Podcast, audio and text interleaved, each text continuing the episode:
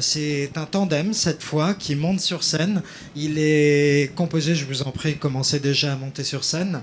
Euh, il va vous parler de l'éco-consommation pardon, bien transportée avec euh, Jonathan Fournier, qui est le fondateur d'EcoBreeze Wind Transport. C'est un très beau projet d'odyssée alimentaire.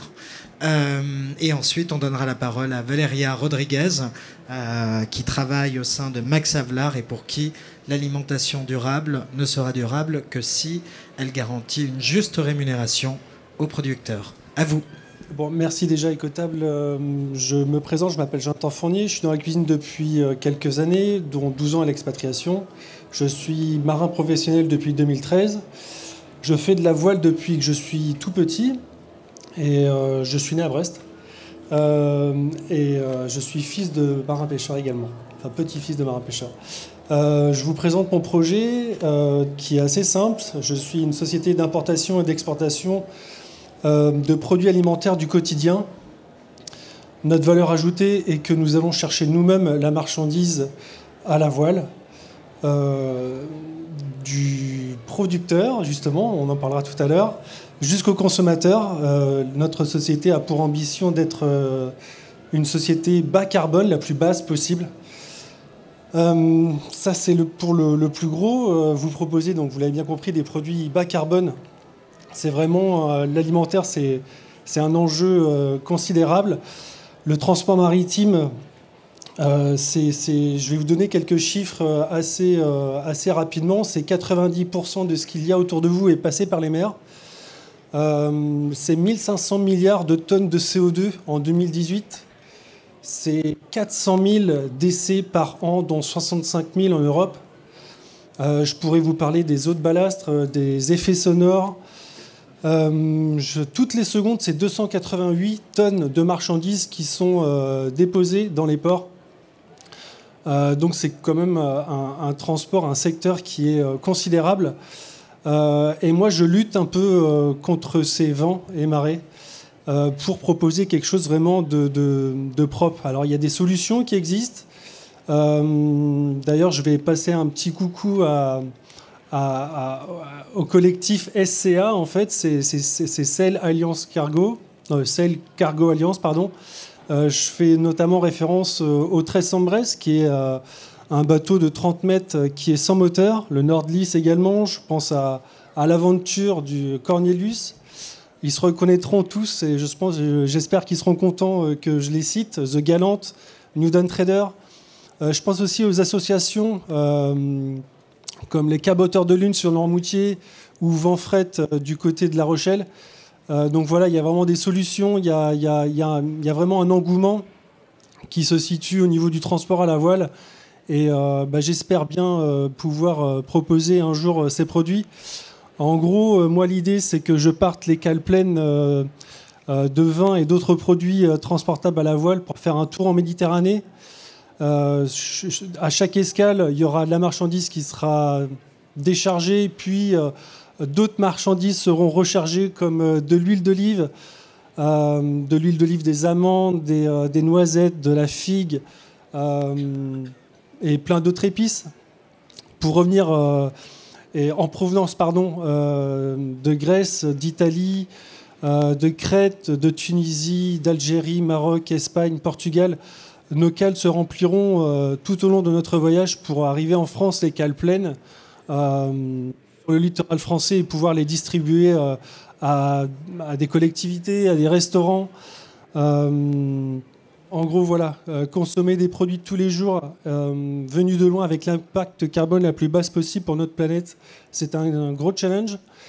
Et c'est dans cette direction que j'ai décidé d'aller. Et j'ai euh, besoin de vous pour être juste durable pour demain, après-demain, pour nos enfants. Et je vais finir mon petit, mon petit interview là avec une citation africaine. tout seul, on va plus vite et ensemble, on va plus loin. Je vous remercie.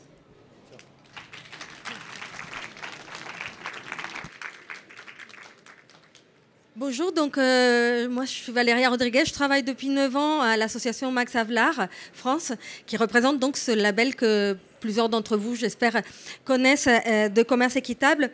Et, en effet, euh, bah, par la force des choses, vous le savez très bien, on, travaille surtout avec des petits producteurs de café, de cacao, de coton, de tous ces produits qui ne peuvent pas être produits en France.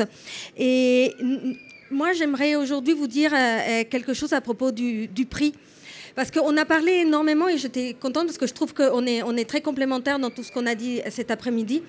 Et pour moi, il n'y a pas de durabilité dans l'agriculture s'il n'y a pas un prix rémunérateur pour les producteurs. Et, ceci est, valable aussi bien en France euh, euh, qu'ailleurs. je, pense que euh, force d'industrialisation, etc., on a perdu de vue quelque chose qui est que notre alimentation elle est basée sur le travail d'hommes et des femmes et sur un travail qui est extrêmement noble, qui est le travail de l'agriculture et pour lequel la grande majorité des agriculteurs dans le monde sont très mal rémunérés. Je vais revenir sur un chiffre qui a été mentionné dans la première intervention, qui est ce chiffre euh, dont on ne peut pas être fier, qui est que plus de 800 millions de personnes dans le monde souffrent de la faim. Et ce, chiffre-là, en plus, il est en, progression euh, depuis trois ans. Euh, mais je voulais ajouter à cela que, selon la FAO, les trois quarts de ces 800 millions de personnes qui souffrent de la faim dans le monde, ce sont des agriculteurs en Afrique, en Amérique latine et en Asie. Donc ça veut dire que ce sont ceux qui nourrissent le monde qui ne se nourrissent pas et qui n'arrivent pas à nourrir leur famille. Et donc c'est là, dans ce paradoxe-là, qui est né le commerce équitable. Max Havelaar, il y a plus de 30 ans, mais le commerce équitable naît bien avant. Et ceci n'est pas durable. C'est pour ça qu'on dit que sans prix rémunérateur, il n'y a pas de durabilité. Et ce prix rémunérateur, il est important aussi avec un autre enjeu fondamental de notre temps qui est l'enjeu environnemental. Parce que les agriculteurs ne peuvent pas faire face à l'enjeu environnemental, ne peuvent pas faire face au changement climatique s'ils ne peuvent pas être payés correctement pour leur travail et s'ils n'ont pas une capacité d'investir dans leur exploitation pour y faire face. Donc on revient à nouveau à ce prix euh, rémunérateur. le commerce équitable est une démarche euh, qui est assez holistique, assez bien connue et parfois, je pense, euh, pas, pas assez, qui propose surtout un premier euh, filet de sécurité qui est un prix minimum garanti, en dessous duquel c'est pas possible de vendre dans le système de commerce équitable et qui permet une stabilité aux agriculteurs. À ça s'ajoute une prime de développement qui va être investie par le collectif, par la coopérative, sur des projets collectifs, justement. Et donc, ça peut servir à la conversion au bio, ça peut servir à améliorer la production, à mettre en place des pratiques de culture plus durables. Ça peut servir aussi à construire des écoles ou des centres de santé. Et ça, ça va dépendre de l'urgence et de la priorité, euh, des priorités que vont avoir les producteurs euh, euh, partout dans le, monde. Bien évidemment qu'il y a aussi la protection des droits humains et qu'il y a aussi la, défense du droit du travail qui sont fondamentales dans le commerce équitable. Et je voulais vous parler d'un exemple que nous buvons tous les jours, un, petit café tous les matins. Et donc, il y a quelque chose dont vous n'avez peut-être pas beaucoup entendu parler, mais les prix du café se sont effondrés depuis à peu près trois ans, et c'est une crise structurelle des prix du café eh, qui ne cesse pas et dont on parle très peu. Mais ce qui est paradoxal, c'est que dans le même temps, on n'a jamais vu euh, autant de valeur créée par l'industrie du café. Pour vous donner un chiffre, dans les 20 dernières années, euh, torréfacteurs et distributeurs ont gagné 1,2 milliard d'euros supplémentaires des ventes de café en France. Et dans la même période, les producteurs n'ont gagné que 64 millions de plus. Donc vous voyez bien qu'il y a quelque chose qui tourne pas rond, parce qu'il y a beaucoup de valeur créée dans cette industrie du café, mais elle ne ruisselle pas du tout aux producteurs. Et c'est peut-être ça qui est intéressant à, se poser euh, comme question.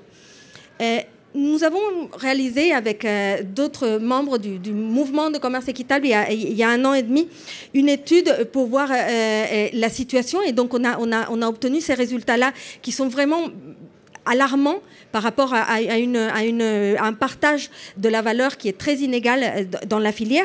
Et en même temps, euh, l'étude nous dit que le commerce équitable est la démarche qui réussit le mieux à rendre durable la filière en partant par des prix un peu plus rémunérateurs pour les producteurs, par exemple au Pérou, 21% euh, de plus que dans le conventionnel, mais aussi que le commerce équitable, et surtout quand il est couplé au bio, il réussit à réduire tout ce que sont les coûts cachés. Parce que ce qu'on ne paye pas ou ce qu'on ne, veut pas voir, c'est par exemple que la dépollution des eaux coûte de l'argent, que quand un producteur, quand les, producteurs euh, tombent malades parce qu'ils utilisent des pesticides, etc., tout ça, c'est des coûts cachés, c'est tout ce que tout, tout, tout ce qu'on on ne voit pas euh, dans les prix et qui sont et, qui sont importants aussi et qui coûtent à la société. Et on voit que le commerce équitable et le bio aident énormément à baisser ces coûts cachés et à réduire ces coûts cachés. Donc, en effet, et j'ai entendu euh, parler cet après-midi beaucoup de ça, une option dans la vie est de ne plus consommer des produits qui viennent de loin. Et je peux la comprendre et, euh, je la respecte. Mais je, voulais aussi vous, proposer de regarder et de vous poser plusieurs questions devant les produits. je pense que quand on est un consommateur responsable, en fait, on est amené à ça, à se poser plusieurs questions. Et donc, il faut se poser la question de la distance. Et là, Jonathan nous a donné une, alternative qui est, très intéressante. Mais surtout, se poser dans quelles conditions il a été produit. Euh, à quelles conditions il a été changé Est-ce qu'il est le fruit de l'exploitation humaine, de l'exploitation environnementale? Oui Non et euh, donc euh, voilà, et vous proposez que euh, pour ce qui est du café, du chocolat, on, puisse utiliser l'exception Marco Polo, c'est-à-dire de consommer ces produits-là qui viennent de loin, mais à condition qu'ils soient responsables, qu'ils soient durables. Et donc pour moi, ça sera qu'ils soient équitables. Merci beaucoup. Merci beaucoup Valérie et Jonathan. On va prendre quelques questions. Euh, alors par rapport au chocolat, au café, moi me vient en tête euh, l'exemple de Chocotogo, que vous devez sûrement connaître. Euh, un monsieur qui a créé des entreprises en Afrique qui s'occupent de transformer les fèves de cacao parce qu'il s'était rendu compte que les personnes qui les cultivent ne savent absolument pas à quoi ça ressemble après. Est-ce qu'avec Commerce Équitable, qui est une société, du coup, une organisation, c'est une... C'est une ONG. Nous sommes une ONG de développement et donc euh, à but non lucratif et tout ce qui est reversé par les entreprises est réinvesti dans le système pour l'appui aux producteurs et pour la, la sensibilisation, etc. D'accord. Est-ce qu'il y, y, a un objectif à la fin de pouvoir réimplanter cet argent-là pour euh, euh, leur apprendre à hum, non pas juste à commercialiser le produit qu'ils cultivent, mhm. mais à les transformer et pouvoir peut-être donner un petit peu plus de valeur ajoutée à, à ces personnes-là? Tout à fait. C'est quelque chose qui est difficile, qui prend son temps. Euh, le, les, impacts du commerce équitable et changer une situation dans une communauté rurale, c'est pas quelque chose qui, se fait très rapidement. Mais il y a des exemples. Par exemple, au, Paraguay, il y a l'exemple d'une coopérative de petits producteurs de canne à sucre euh, euh, qui, avec le commerce équitable, mais pas que, aussi avec de l'aide publique et autres, ils ont réussi à, construire une sucrerie. Et donc maintenant, au lieu de vendre de la canne à sucre, ils vendent du sucre, ce qui est beaucoup plus rémunérateur, bien évidemment. Donc, oui, il y a, il, y a cette intention-là et je pense que le commerce équitable peut être un levier pour cela. Après, c'est pas toujours euh, facile et ça, se, et ça se fait surtout euh, dans le long terme. Parfois, les urgences d'investissement pour les producteurs sont beaucoup plus de court terme. Et c'est eux qui décident. J'ai une question sur le transport à voile. Euh, est-ce qu'aujourd'hui vous êtes en concurrence avec le transport maritime, on va dire classique et industriel, ou est-ce que c'est un tout autre commerce et autre clientèle? Bah oui, on est forcément sur d'autres clients, mais on n'est pas trop en concurrence. Hein. Nous, moi, je suis pas là pour économiser euh, du pétrole. Moi, je suis là juste pour utiliser le vent, que le vent, euh, pour déplacer ma marchandise. J'ai vraiment choisi de faire partie d'une vraie transition durable. Là, on est vraiment sur un élément qui est illimité, euh, gratuit, naturel. Euh, on sait faire ça depuis longtemps, euh, j'invente rien. Donc non, je ne crois pas qu'on soit vraiment concurrent, on est sur un, sur un prix juste. Il y a le prix juste pour un produit, il y a aussi un prix pour le transport. votre veste, ça a coûté 1,50€ en gros et elle a fait 50 000 km. Enfin, je dis ça, je, non, mais en gros, c'est ça, quoi. Un jean, c'est 70 000 bornes. Euh. Enfin, voilà, non, non. Là, moi, je suis sur un autre, euh, un autre état d'esprit qui est vraiment durable, quoi. Donc, non, c'est pas des concurrents. Oui, dernière question. Je me demandais si ce n'était pas trop difficile de valoriser vos produits auprès de la grande distribution. Pour ce qui est de la grande distribution, il euh, faut être clair. Moi, à la base, je suis sur un service de transport. Euh, quand je me suis renseigné sur le prix euh, que ça coûtait de traverser, par exemple, l'Atlantique, pour du vin, par exemple, j'ai fait plusieurs devis. J'étais juste 25 fois plus cher que le conventionnel. Un conteneur, un porte-conteneur, juste pour la petite info, euh, dans les années 70, un porte-conteneur de grande taille, c'était 3000 boîtes de 20 pieds euh, pour une consommation journalière de 500 tonnes de fuel lourd.